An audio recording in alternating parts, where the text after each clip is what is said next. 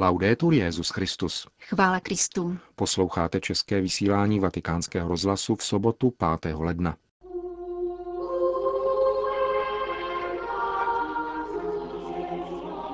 Po krátkých zprávách vám dnes v rámci ohlédnutí za druhým vatikánským koncilem přiblížíme reflexi pokoncilního vývoje z pohledu církevního historika německého kardinála Waltera Brandmüllera, emeritního předsedy Papežské komise historických věd. Hezký poslech přejí Milan Glázer a Jana Gruberová. Zprávy vatikánského rozhlasu. Vatikán. Kardinál Koch v rozhovoru pro katolický portál Katnet prohlásil, že otázka liturgické reformy se úzce pojí se správnou interpretací druhého vatikánského koncilu.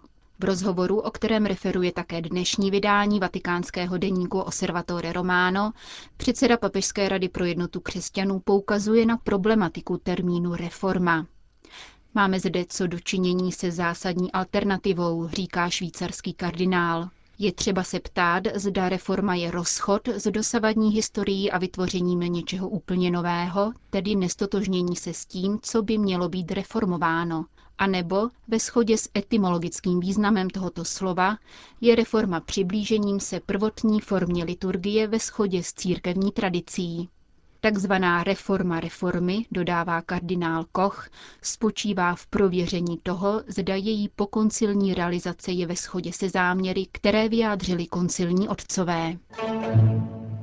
Sýrie. Rostoucí počet obětí zbytečného konfliktu v Sýrii nevede k intenzivnější diplomatické ani humanitární pomoci obyvatelům této země. Z římského studijního centra lékařů bez hranic hovoří o tamnější situaci pro vatikánský rozhlas Fabrice Weissmann. Mezinárodní pomoc je stále velice limitována. Vlastně jde jen o lékařskou pomoc, kterou poskytuje síť syrských humanitárních institucí za podpory sousedních zemí, zatímco tradiční aktéři mezinárodní pomoci, ať už OSN či nevládní mezinárodní organizace, jsou v regionu takřka nepřítomné, vzhledem k chybějící finanční i diplomatické pomoci, jak ze strany západních zemí, tak ze strany Ruska a Číny. Přitom je třeba říci, že v zónách kontrolovaných vzbouřenci je možné působit, jak logisticky, tak z bezpečnostního hlediska, i když samozřejmě trvá riziko leteckého bombardování. Bohužel mnohé země, které uznávají syrskou opozici jako jediného reprezentanta syrského lidu, také nejsou ochotné financovat humanitární pomoc v zónách vzbouřenců ani dát politické záruky, které by pracovníkům OSN umožnili vstup do těchto zón. Konec zpráv.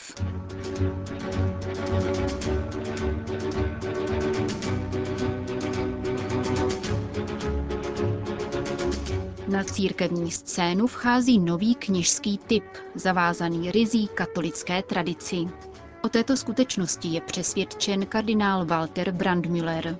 Ve svém příspěvku pro poslední prosincové číslo německého katolického měsíčníku Půr církevní historik pohlíží na tento vývoj ve směs nadějně. V církevních dějinách se totiž periodicky střídá život v nížině a na horských vrcholcích, kde kvetou hloubka a radost nově nabité víry. Již více než deset let můžeme potkat stále více kněží, a to nejenom v Římě, kteří jsou rozpoznatelní již podle ošacení. V pokoncilních letech bylo dlouhou dobu zcela běžné, že kněz nosil civil, nezřídka kdy s ležérní nedbalostí. Nechtěl být jiný než všichni ostatní a hledal blízkost k lidem, které si nepřál odstrašit vybraným oděvem. Nyní nastal nepřehlédnutelný obrat. Nejenom kněží a řeholníci se již delší dobu oblékají klerikálně. Zvláště si v tom líbují také seminaristé. Když dnes potkáte ony kněze, které mnozí s despektem označují jako kravaťáky, většinou jsou to prošedlí pánové přes šedesátku. Viditelná je zde tedy generační změna. Nastupuje nová a mladší kněžská generace. Samozřejmě přitom nejde o textil, nýbrž o rozloučení s pokoncilním kněžským typem a ohlášení typu nového. Kněží, kteří platili za pokrokové, lidem blízké a světu otevřené, totiž ve skutečnosti sami sebe vnímali spíše jako poradce životního stylu a sociální pracovníky, než jako hlasatele evangelia a liturgiky, udílející svátosti. To, co se přitom stalo z Evangelia, liturgie a přijímání svátostí, bylo již dostatečně popsáno a přečasto žalováno, než abychom to zde museli opakovat. Nový kněžský typ představují mladíci v kolárkové košili a zálibou v tradičních formách zbožnosti. Je však tento typ opravdu nový? Nikoliv. Je zkrátka ryze katolický.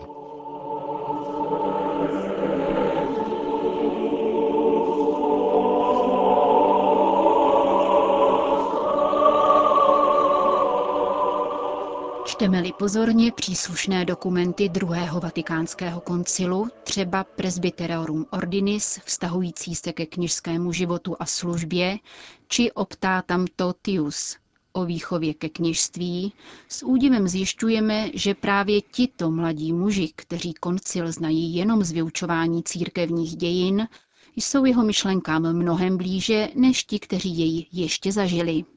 Náhle se opět vysoce cení adorace, slavnostní liturgie, věrnost papeži a biskupovi, souhlas s kristovým následováním v celibátu.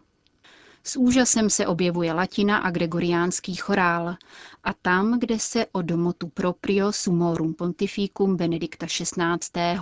slaví mše svatá v mimořádné formě římského ritu, tyto mladé seminaristy vždy najdete v doprovodu jejich přátel ze světa. Tito mladíci se vyznačují rovněž mnohem více než předchozí studentská generace hlubším zájmem o studium teologie, na místo angažovanosti v sociálních aktivitách. Nový a rizí katolické tradici zavázaný kněžský typ nastupuje na široké frontě. Příznačné přitom je, že kněžské semináře o něch společenství, které rádi nazýváme tradicionalistická, trpí nedostatkem prostor. Většina diecézních seminářů má naproti tomu mnohem více místností než studentů. Ptáme-li se na příčiny tohoto vývoje, nevystačíme si s pouhou sociologicky či psychologicky zdůvodněnou odpovědí. Ve všech srovnatelných případech obdobná změna vyvstávala z prohloubení, prozíravějšího uchopení, naléhavého zdůraznění a intenzivnějšího osvojení víry církve. Dnes se snad jedná o výroky druhého vatikánského koncilu, které dosud zdaleka nepronikly do každodennosti církevního života.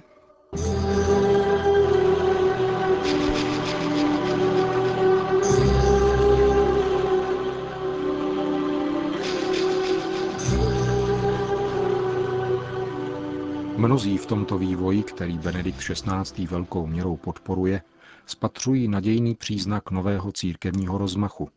Generace otců na něj však nezřídka pohlíží s nesouhlasnou podezřívavostí a kde může jej potlačuje.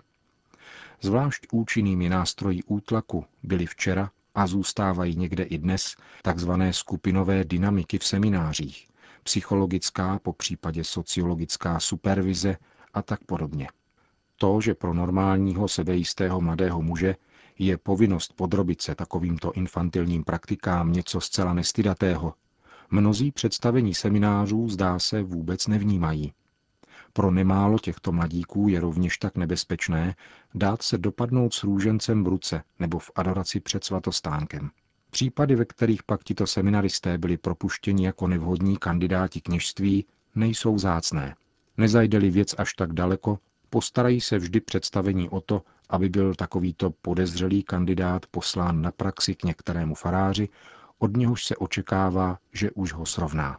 Je-li nakonec takový kandidát vysvěcen na kněze, může se snadno stát, že je přidělen faráři, který s nasměrováním svého kaplana vůbec nesouhlasí. Nezřídka se děje, že mu pak zakazuje či znemožňuje třeba i slavením vše svaté, pokud k tomu nebyl přidělen. V obdobných případech již konfliktu nelze zabránit a když se kaplan obrátí na své nadřízené na diecézní kurii, dovolá se pomoci? Tento scénář není nikterak nový a to je nám v jisté míře útěchou.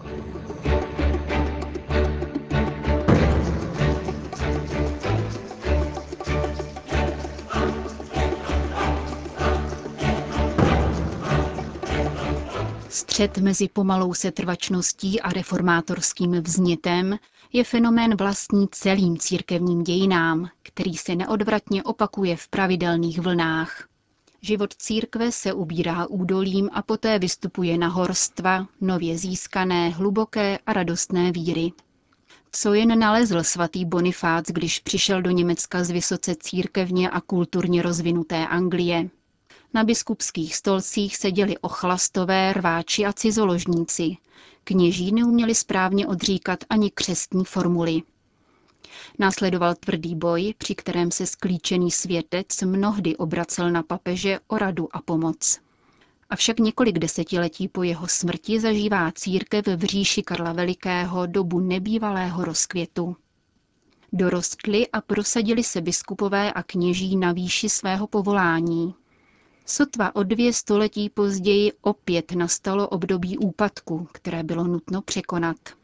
Rozmohlo se obsazování biskupských stolců světskými pány, prodej duchovních úřadů, konkubinát biskupů i kněží. To vše ochromovalo život církve. Avšak také v souvislosti s tímto zlem se pohnuly mladé reformní síly, které vzali za svůj program papeže Řehoře VII. a dali se do díla. Na jaký odpor však narazili? Biskupové horlící pro změnu byli vyháněni, jeden opat, Řehořův stoupenec, byl synodem protireformních biskupů spráskán, týrán a uvržen do vězení. Nakonec přece vyšla církev i z této bouře očištěna a posílena.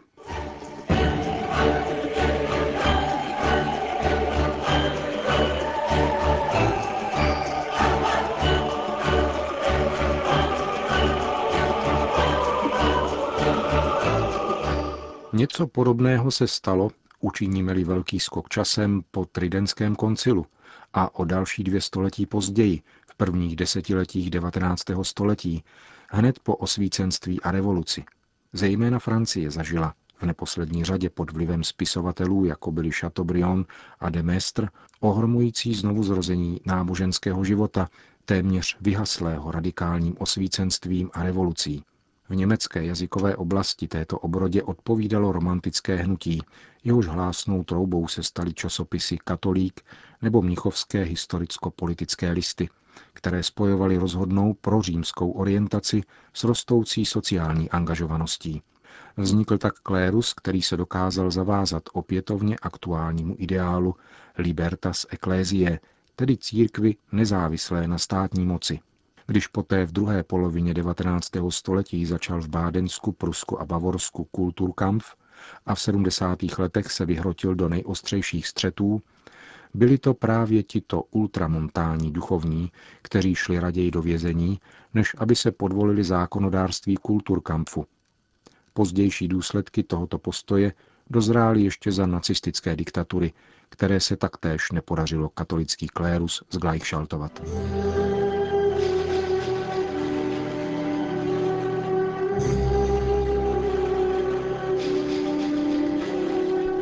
Teprve v druhé polovině 20. století nastává nová generační změna, která pod vlivem hnutí osmašedesátníků dospívá ke známým koncům. Její následky začala překonávat zprvu zmíněná nová kněžská generace. Bude jí příslušet, aby naplnila druhé Vatikánum tak, jak to požaduje Benedikt XVI. a vykonala reformu v kontinuitě s církevní tradicí. Nyní bude záležet na tom, zda tuto generační výměnu zvládneme bez generačního střetu. To bývá, jak dokládá zkušenost, velice obtížné. Zástupci oné přelomové generace totiž ještě stále drží otěže církevní vlády ve svých rukou. Pokud se k nastupujícím silám nestaví rovnou odmítavě, pohlíží na ně často zcela nechápavě. Nepůjde-li starým pouze o sebeprosazení a mladým jen o seberealizaci, nýbrž oběma o příchod Božího království, proběhne i tato generační výměna bez generačního konfliktu.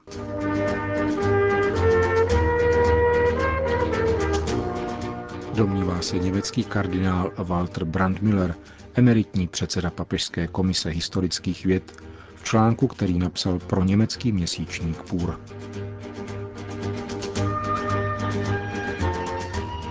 Končíme české vysílání vatikánského rozhlasu. Chvála Kristu. Laudetur Jezus Christus.